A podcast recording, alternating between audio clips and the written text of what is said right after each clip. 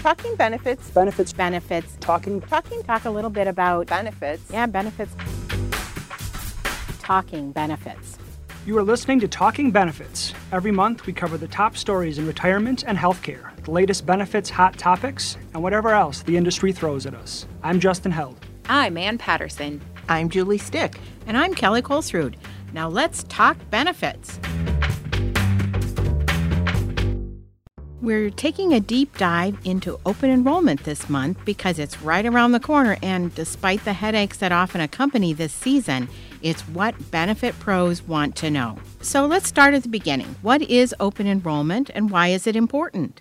Open enrollment season, and some people jokingly call it open season. I'm I've not never sure. heard that before. I'm Have not sure guys- why that is, but Well, it must be a thing in the. We're in Wisconsin. That's true. Mm-hmm. Okay, for what is open enrollment? It's a finite period of time each year when benefit plan participants can sign up for their benefit plans. Workers have the option to enroll in benefits for the first time, or they can change their current plans or coverage amounts, or they could just drop coverage completely. Open enrollment can apply to several types of benefit plans and insurance, but usually the big focus of open enrollment is on health insurance or health benefit coverage.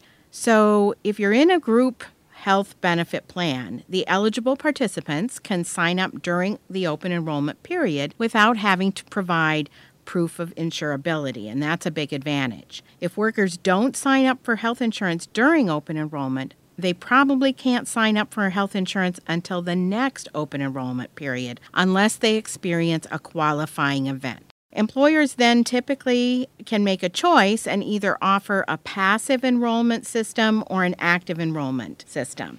And a passive enrollment one is one where employees or participants are just automatically re enrolled each year without having to provide new information. Whereas an active enrollment is one that requires a new form to be filled out and submitted every year during this open enrollment period. So, why is open enrollment so important? It involves a lot of money.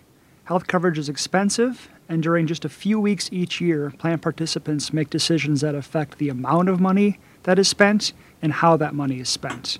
Nationwide, it certainly amounts to billions of dollars that are spent. These decisions affect a worker's health and well being, but also the health and well being of their loved ones. Uh, these decisions can also affect worker job satisfaction and how they feel about their employer for at least the upcoming calendar year. For this particular episode on open enrollment, I talked to our HR department, and yes, they all groaned when they heard open enrollment. But really, we have an amazing HR team, and making sure employees are making the best decisions possible during this time of year is super important to them. Um, so we asked them to share some of the most common questions that they receive from year to year during open enrollment, and the podcast team is going to tackle those questions and how plan sponsors should be prepared to answer them. Our listeners might be getting similar questions to our, our HR staff yeah, here at the gearing foundation. up for open enrollment themselves. so. Yes, open season. Mm-hmm. Now that we, now that we know that's a thing. Question number one that HR gets all the time is why do you need my social security number? And this also goes for a lot of different private information, like the date of birth for your kids, your spouse's info, etc. It's true. I mean, I, I totally understand why our coworkers are going to HR and asking about social security numbers because the whole idea of handing out my social security number or my date of birth to anyone, including our HR department, it gives me some pause, right? Uh, we all have concerns about cybersecurity, and those issues are being talked about, so it is a real concern. And despite these actions, plans uh, sometimes need your social security number because you know insurance companies use it as a unique identifier for each person covered in a plan. Um, there are government requirements and uh, tax ramifications also exist that require a social security number, whether it be ACA reporting documents. And this is something that we have discussed here at work. So just tell your workers this is why we need the number and just ensure them that their data is in good hands. So. Okay, question number two Why did my costs go up this year?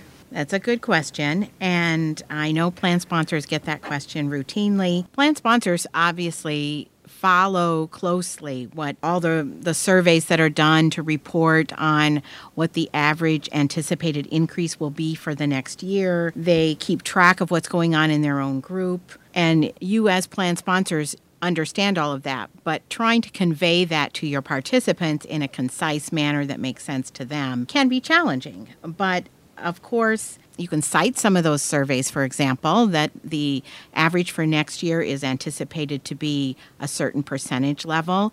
And then if your quote or your amount that you'll be charging them is different, you can explain it by the other factors that are considered into that your location and the costs of healthcare in your vicinity. Also, your particular population and your group might have different costs because of their makeup and their characteristics. Okay, so I'm going to add a part B to this, to question number two.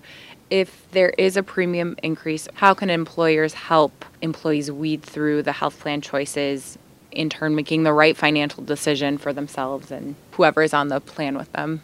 So, enrollment material should explain changes in offerings from the previous year, whether it be changes in plans, networks, uh, different coverage levels, and services offered. It's also important to spell out changes in what employees are being asked to pay. Your enrollment material should also explain the difference between types of plans, whether it's a PPO, HMO, uh, high deductible health plans, etc. And it should offer a comparison showing the different levels of coverage and out of pocket expenses that employees could be expected to incur throughout the year. Well, as an employer or plan sponsor, you can also give some tools to your employees to help them make some decisions. For example, if there are quality ratings available for providers in the network, that could be helpful to share with the employees. And also, you can give them a worksheet so they can do some math. What would be on that?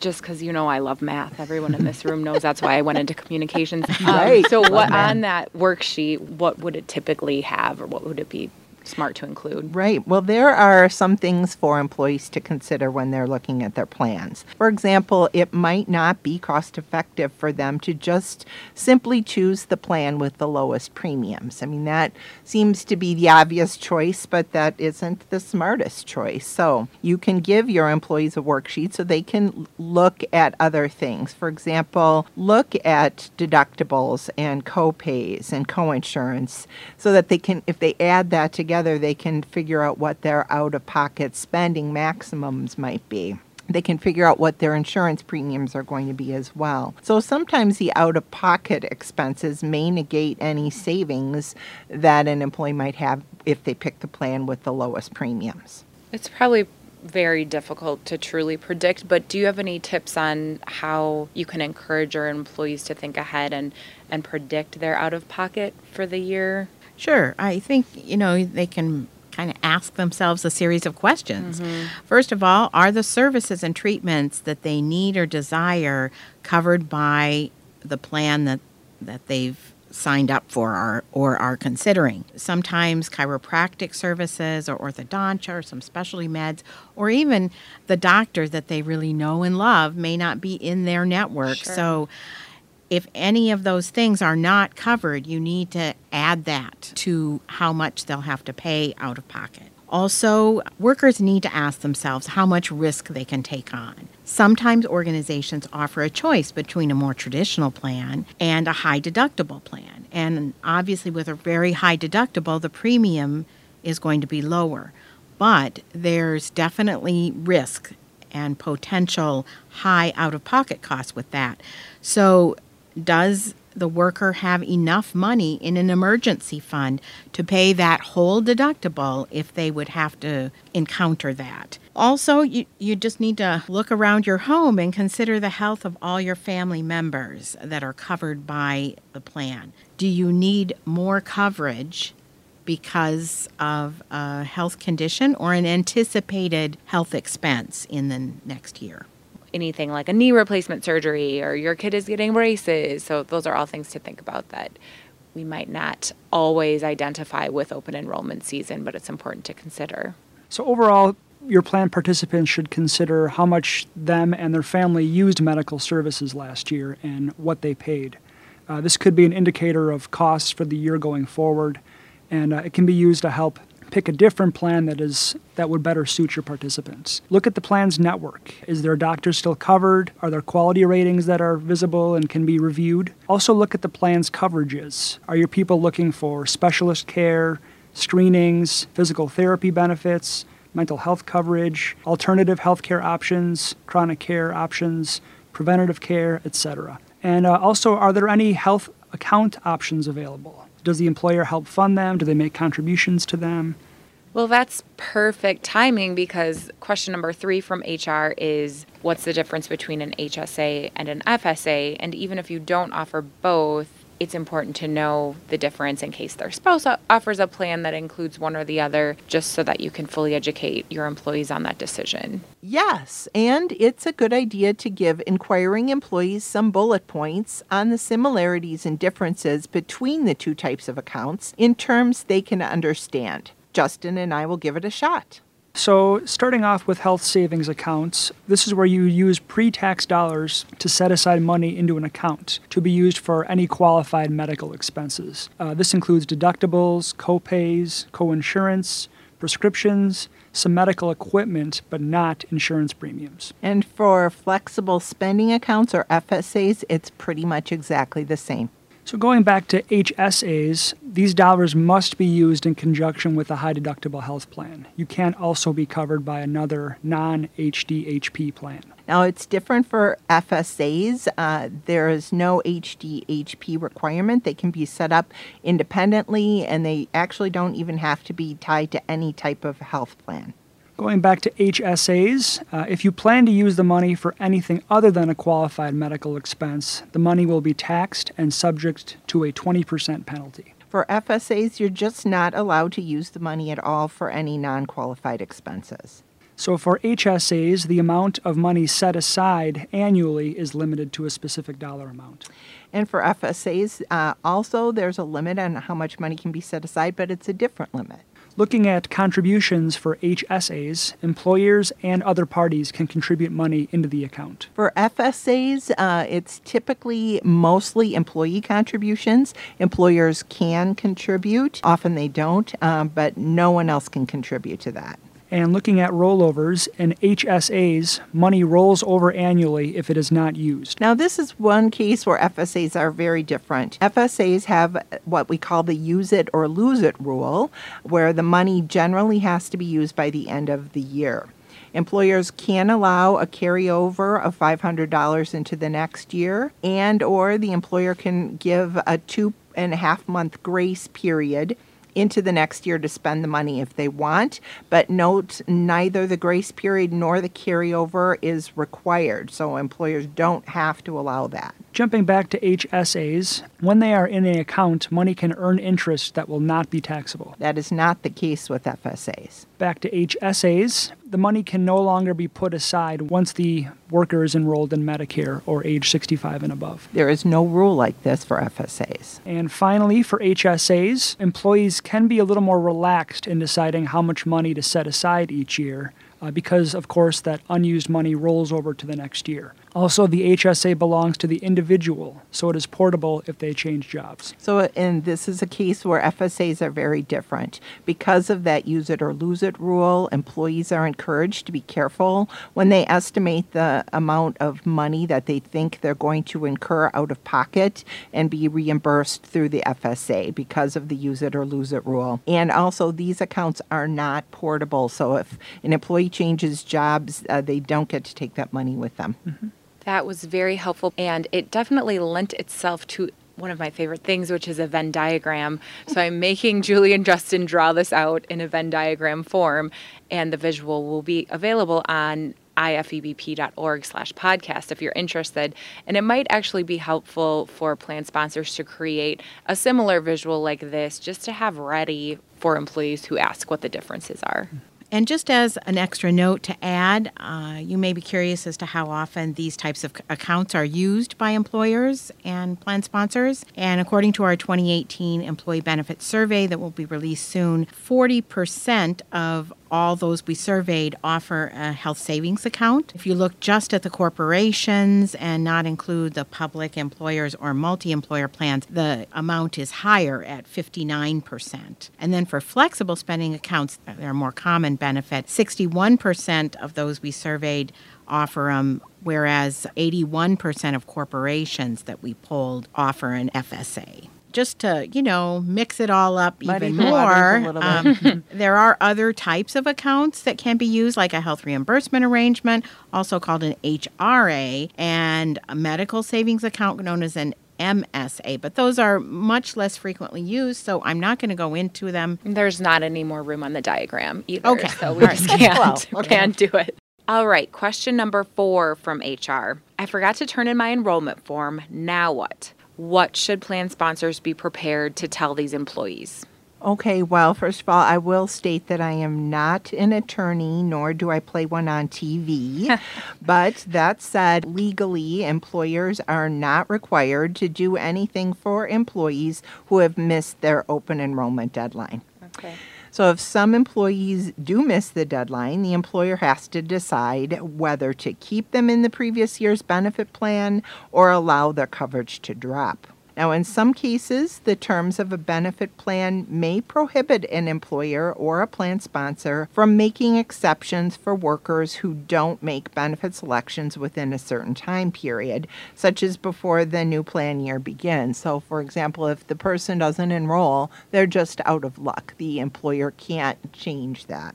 But if the employer has the option, then their decision is really based on their goals and their population. So if a worker does not enroll and it doesn't have coverage from another source and is worried about getting coverage, the plan sponsor may want to be prepared to suggest other health coverage options for the year. For example, the Public Health Insurance Exchange or Marketplace through ACA. Therefore, employers really, really are motivated to get everyone or almost everyone enrolled in the plans. Kelly, as our resident ACA nerd enthusiast, how does open enrollment work with the current ACA mandates? There is the ACA employer mandate requirement. That means an employer with 50 or more full time workers has to pay a penalty if they don't offer adequate coverage to almost all of their full time employees. And you have to prove that you, as the employer or plan sponsor, offered that coverage. And employers may require employees then to sign either an acknowledgement of benefits form or a waiver of coverage form to prove that they were offered coverage but just didn't choose to take it. And you may actually ask someone who misses the deadline to enroll to sign this to have proof that yes, they were offered coverage but they just missed the deadline. But another incentive for a plan sponsor to get strong enrollment, and this is not related necessarily to ACA, mm-hmm. is if the plan is fully insured or uses an insurance company for its coverage, the employer will want strong enrollment numbers because to qualify to be a group plan, they may need is 75% of the population to be enrolled to get that advantage. Um, and most employers definitely want that. It gives them better uh, in, insurance premium rates. So um, there are multiple factors and incentives to get good enrollment numbers. Okay. Oh, that makes sense.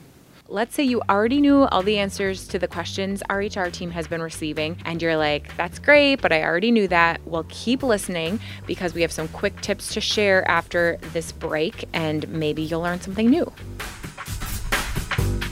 Healthcare benefits are complex, and your plan participants look to you for the answers. If you're on the front lines of open enrollment, the Certificate in Health Plan Navigation is the education you need to support them. Complete eight e learning courses covering health literacy, healthcare delivery models, the cost and quality of care, prescription drugs, and more. The courses are self paced and accessible 24 7. To learn more and register, visit ifebp.org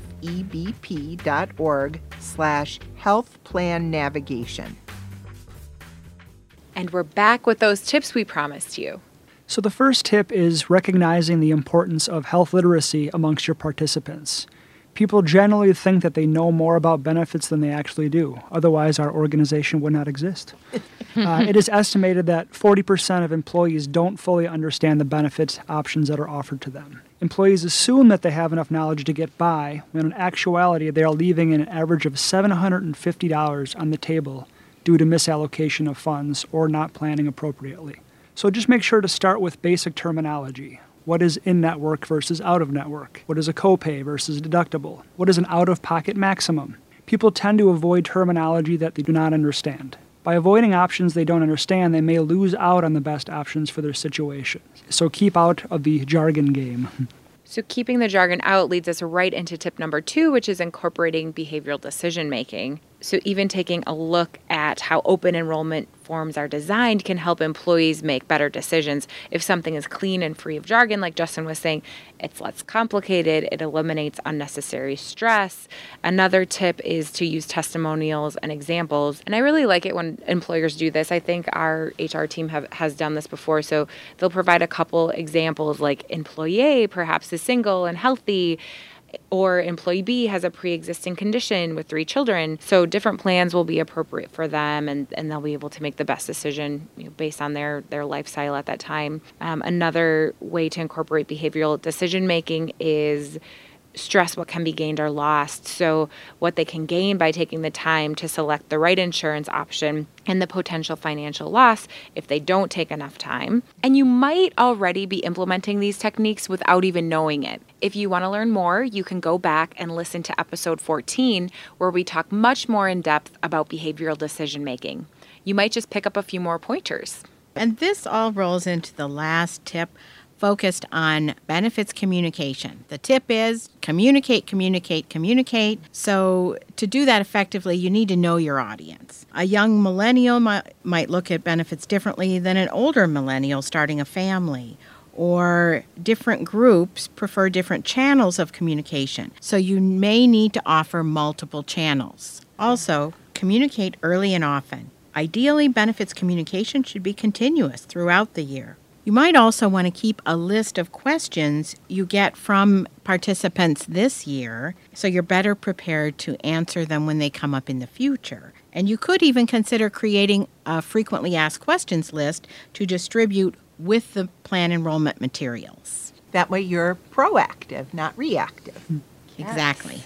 Sort of uh, piggybacking off that communication message, a lot of our research is showing that it's important to include spouses in your communication pieces. And I think it's good too when organizations mail the enrollment information to the homes of their employees. For example, my husband, I'll intercept kind of all of our mail. I'll check it first and have that sitting out, and we can review it together, making sure we're making the best choice for both of us during this season. Good idea. What we've talked about before is the importance of having champions in the workplace. This can be a manager or a, an executive, but it can also be someone who is just seen as a leader amongst their peers.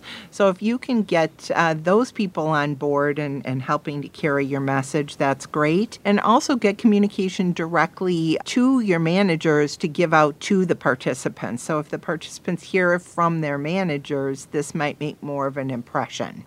Julie, that's a great reminder. And I would like to give a listener shout out to a couple workplace champions of our own, which is our HR team, Tara, Diane, and Julie. Thank you so much for sharing your insights with us for this episode. And thank you for all you do during open enrollment season and throughout the year. Yes, thank, Thank you. you. Thanks. And that should wrap up our episode for today. As you, health plan sponsors, finalize your open enrollment materials, prepare for the onslaught of questions, and stock up on caffeine and chocolate to handle the extra stress of open enrollment, we hope these tips and FAQs are helpful to you. Best of luck. We'd love to hear your feedback, benefit stories, or even topic suggestions. Drop us a line at podcast at ifebp.org. If you like what you hear, please rate us on iTunes. It helps others find the podcast. And subscribe to it on iTunes, the Apple Podcast app, Stitcher, or whatever podcast app you prefer, so that our episodes will automatically appear on your mobile device. Today's program is copyrighted in 2018 by the International Foundation of Employee Benefit Plans. All rights reserved. The opinions expressed in the podcast are those of the speakers and not to be used as legal counsel.